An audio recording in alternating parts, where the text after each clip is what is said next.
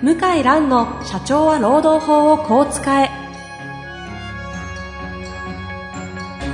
法律の下で展開されるビジネスの世界。ポッドキャスト社長は労働法をこう使えは、弁護士の向井蘭が経営者の立場に立って経営者が知っておくべき労働法の基礎だけでなく、ビジネスに関する法律の問題を分かりやすく解説します。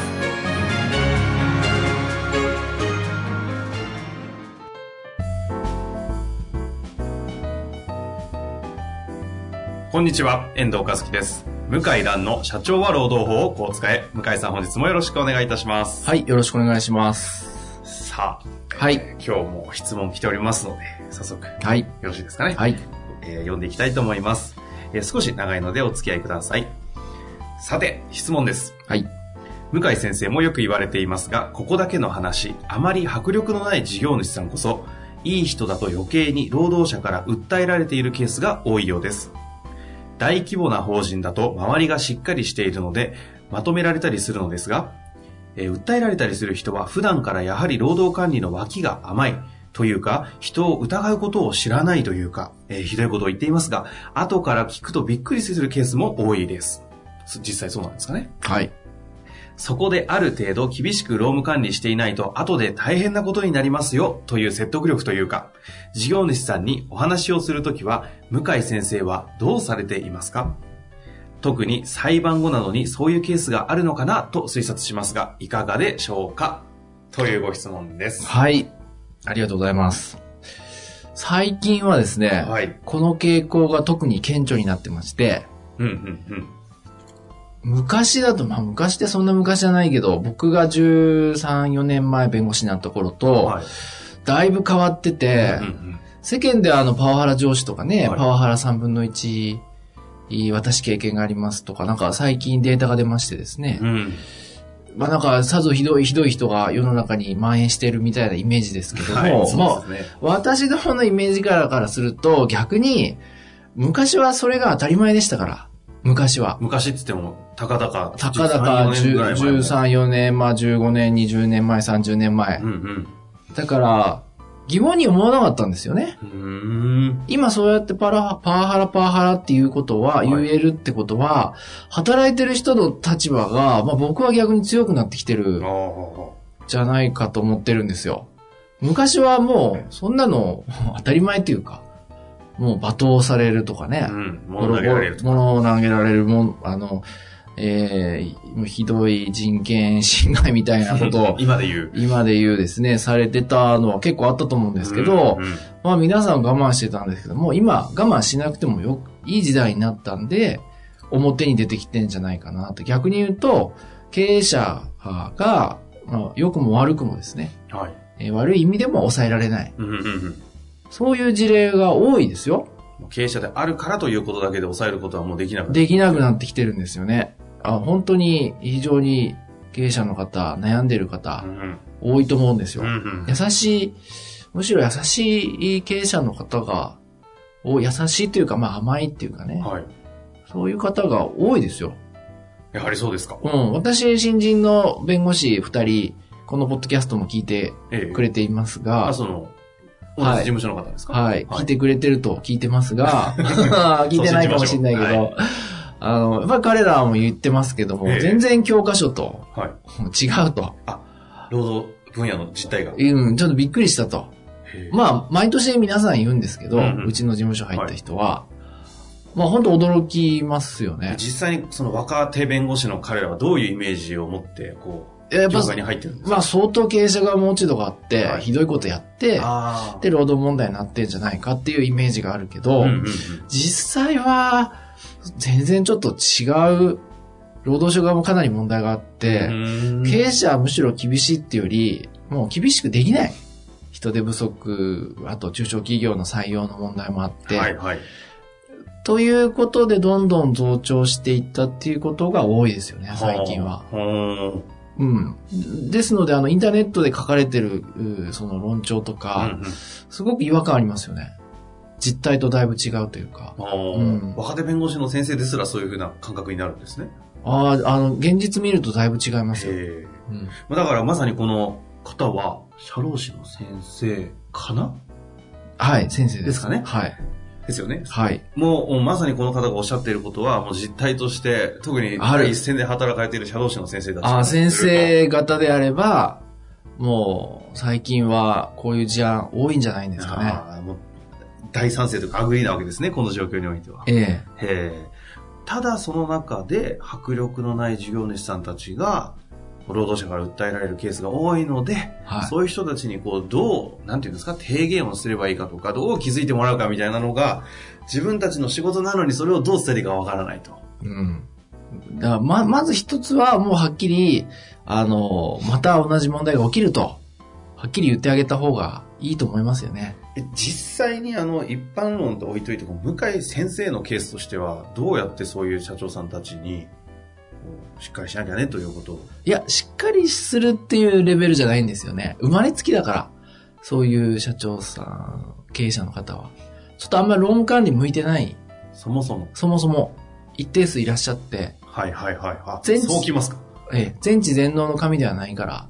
むしろ、中小企業の経営者の方、創業者、はい、まあ二代目の方もそうだけど、むしろちょっとこう、バランス的には、バランスが悪い。ああ、まあ、どっかが突出してるという言い方。はい。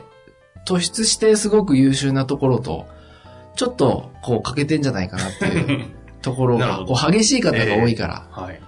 だから、いい悪いではないし、直せないですよね。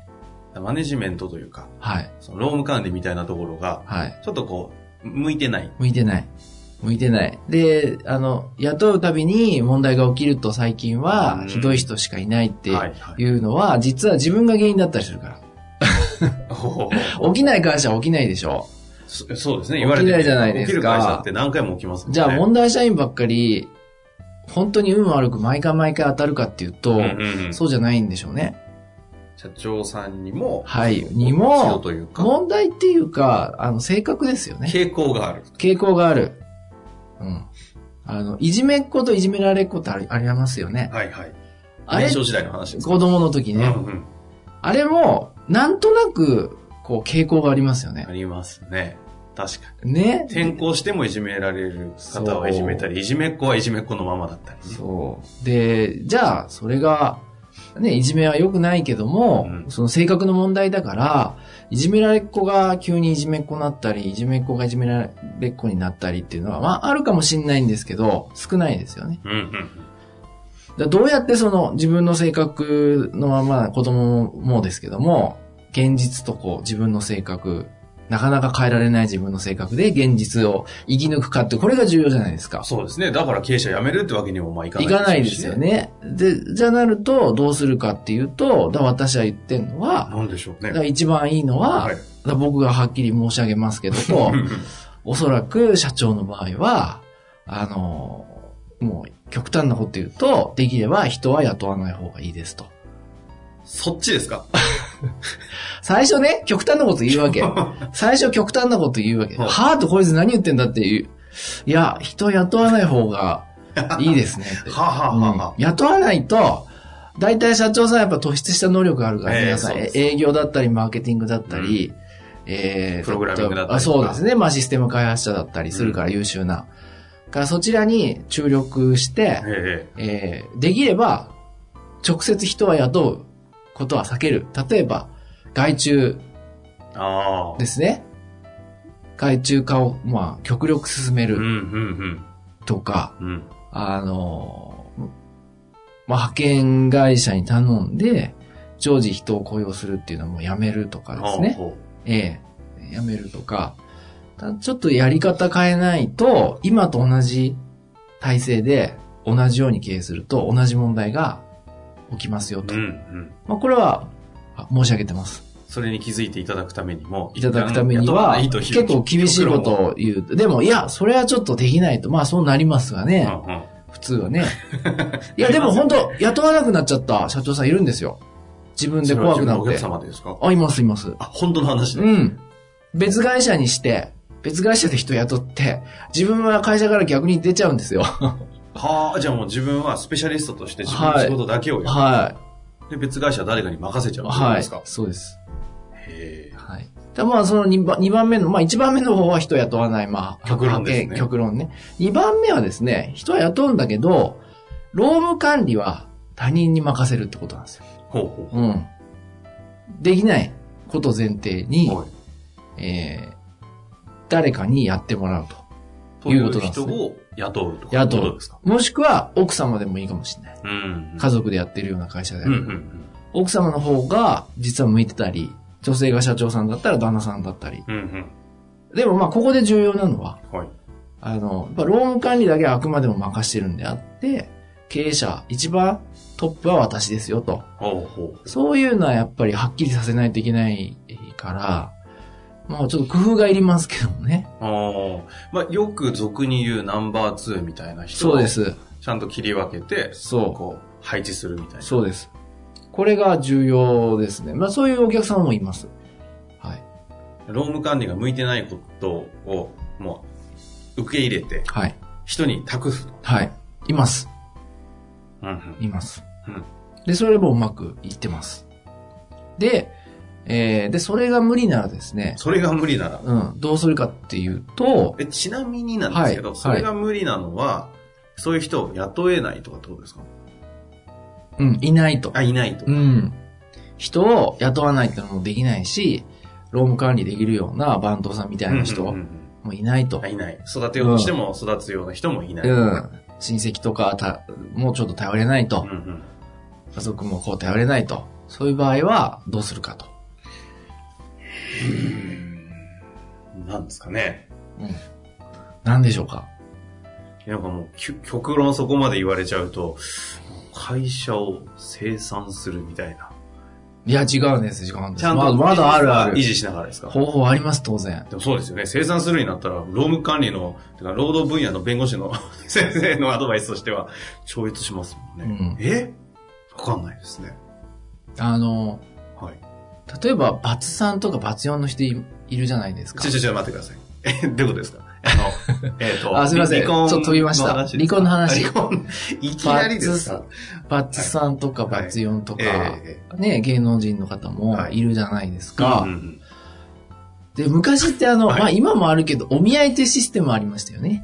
お見合い。はい、うん。で、私の履歴書って私電子版で中国でも、はい、日経新聞の、まあ、読んでますけども、はい、結構、まあ今60代、70代、80代の経営者の方、お見合いとか、お兄さんの紹介とか、うんうんうん、親戚の紹介とか、まあ恋愛結婚なんだろうけど、きっかけは人の紹介みたいな。あ、結構多いですよね。多いですよね。地方の豪族の方とかも。ですよね。で、まあ見てると、まあ成功してるからなんでしょうが、やはりこうお互い助け合ってね、こう仲良く今まで来てますみたいな、まあよくあるじゃないですか。で、僕思うんですけど、その自分が例えば気に入ったり好きになってる人のタイプと、自分とうまく長続きする人っていうのは一致しないんじゃないかなって思ってるんですよ最近。なるほど、なるほどですね。ほうほうほう。だから、あ、この人いいな。一緒に働きたいなっていう人と、ああ、僕とずっと長く続けられるなっていう人は、必ずしも一致しない。と思うんですよ。うん。だ自分に合う人ってそれは人間ですから、必ずどっかにいるんだと思うんですけど、それを選べるか選べないかは別問題で、自分が気に入ったからって言ってずっと長続き一緒に関係良好にできるかっていうと、そうとも限らない。ズレがある。その生活とか家庭を一緒にこう築いていくパートナーとしては、こう、不一致だったりすることもあります、ね。ありえますよね、はい。で、結構ね、経営者の方、男性も女性もまあ自分も異性の好みってあるじゃないですか。うんうん、大体こういう人が好きだみたいなね。はい、傾向がね。ありますよね、はい、人それぞれ。で、いい悪いじゃなくて。はい、で、経営者の方も好みがあるんですよ、雇う人の。まあそれは人ですからね。あ、雇用者の方も。どうですか？経営者は人を雇うときに、はい、あ、この人いいな、この人と働きたいな、働いてほしいなっていう好みがあるんです。ある。ところが、はい、その好みと一緒にやっけるかっていうのは別なんです。うん。だから好きだけど一緒にやれるか別の話と一緒なわけですね。そう。だから自分と失敗する人を自分から選んでる可能性が高いんですよ。うまくいってない場合は。可能性高いというか可能性があるんですね。うんうん。あえてトラブルになるような人を自分から選んでる可能性もあるんです。ただその人が結構こう、なんですか、タイプというか、そう好みの傾向なわけですね。そう。これがね、労働問題の一つの原因なんですよ。はあ、そうきましたか。ええ。ですから、いや、うちなんで、その雇う人、はい、トラブルになるのかって言ったら、原因は自分と合わない人を雇ってる可能性あるんですよ。ですので、ここはもう、まあ、自信満々な経営者の人って、まあ、言ってもわからない、聞いていただけないんですけど、自分は全然問題ないと。だから試しに、じゃあ奥様に選んでもらって、少なくとも自分で選ぶよりは、客観的には見れるから、とどうですかって、提案することはあります。へ、あとは、採用コンサルタントの方とか、採用のプロとか、はい、そういう方がいて、で、データを適正検査で、まあ、事前に取ってですね、比較ができますよ。今いる社員の人ともデータ取ると。どういう傾向の人が会社にいて、どういう人とうまくいって、うまくいかないかって、大体なんとなくわかる。マッチングの相性というか。そうなんですね。そうなんですよ。それをちょっと工夫してやって、自分の、その、なんだ、こう、いや、自分は人を見る目があるみたいに思わないで、人に任せた方がいいんじゃないかなと思います。いい意味で自分の、こう、目利きをちょっと疑って、人に少しこう、委託してみたいな。部分的にでもいいですかね。そう。本当にね、自分が気に入る人と、客観的にうまくいってるかっていうのは全然別ですよね。洋服だってそうじゃないですか。髪型も。あ、自分の好きなのって、男性なんかは結構、同じような服、同じような髪型。はいはい。じゃないですか。大抵ね、間違ったら、1000円ぐらいで切ってユニクロ着ちゃいますもんね。でも、自分で気に入ってたとしても、はい、それが合ってるかは別問題ですよね。確かにね、なんかパッチ役みたいな方とかいらっしゃいますもんね。パッチ役は。ちょっと言い過ぎです。ちょっと、逆に娘さんとかに洋服選んでもらって、はい、すごい違和感あるんだけど、いや、パパはなかなかいいよと。あ、いや、でもこれなんか変じゃないかと。いやいや、今はこれが、パパの年代はこれが、合うんだよと。そっちの方が客観的な評価を高い、可能性高くないですか？そうきましたか。すごくありますよね、そうですね。そうですね。かなり多くの方が今こう、いや、そうだなという。だから自分で、それは洋服だって髪型だったら、ああ、そうかと思うけど、人の採用も自分でやらない方がいいんですよ。ちょっとこう、あれ、おかしいなと、自分も原因あんじゃないかと、実は、こう自分がよく理解できてなくて、合わない人はあえて雇ってんじゃないかっていう場合は、発想を転換した方がいいと思いますよね。そうきました。よかったです。初め離婚、罰4来た時どうしようかと思いましたけど。そうでしょう。繋がりました。そういう話だったんですね。ね、やっと繋がりました。はい。そうすると、一旦は全体で言うと雇わないは極論にありながら、はい、その番頭さんのような形で雇う場合にも任せる人がいたらそれを任せてみる、はい、それがいないんであればもういっそのこと人を取るというところから、はい、自分に合う人を客観的に委ねる。俺はね、おすすめですよ。全然ね、この人っていう人採用したりするんだけど、その人が取ってはね、本当にだけど問題起きてないんですよ。起きてない。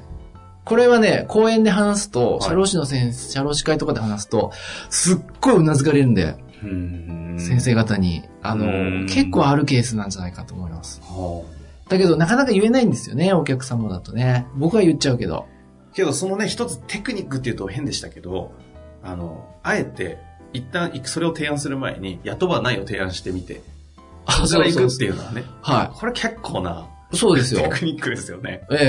やっぱりちょっと極端なこと言って、って思わして、まあ常識的な結論で話し合いしながら、でもまあそれでも結局また自分で雇っちゃう人が多いですけどね。本当そうですよ。難しいですよ。でもまさにね、この方が欲しかった答えとしては、事業主さんにどういうふうにこうアプローチするかというところでしたのでね。いいと思いますよ。雇わない方がいいですよと。いきなり言っては思考が停止したところで、なるほどですね。面白いですね、ちょっとこの方ね、実際にこれやってみていただいてて、本当にね、社労士の先生たちっていうのは少なくても10社以上とか、多分お客さんとか必ずいたりしますもんね。いやいや、何十社お持ちが普通じゃないですか。はい、そのうちの 1,2 社なんて同じようなケース あると思いますよ。あるでしょうか、ね、あると思いますね。ちょっとうまく活用していただいて、はい。まあ別にお金かける必要なくって、とにかく第三、自分は自分で変えられないっていう前提と、うん、第三者をにお願いするっていう、だ信頼する友人でも親戚でもご家族でもまあいいと思うんですけど、私は採用にはお金もうちょっと中小企業は求人もそうですけど、人を大量にね、来てもらうっていうのもあるけど、採用決定も、もうちょっとね、お金かけてもいいんじゃないかな。ああ、コンサルとか使ってもいいんじゃないかと。はい。ああ、もう本当、かける価値がありますよ。はい。ぜひ、活かしていただいて、はい。お話をちょっとね、また何かあれば、シェアしていただきたいですね。はい。本日もありがとうございました。はい、ありがとうございました。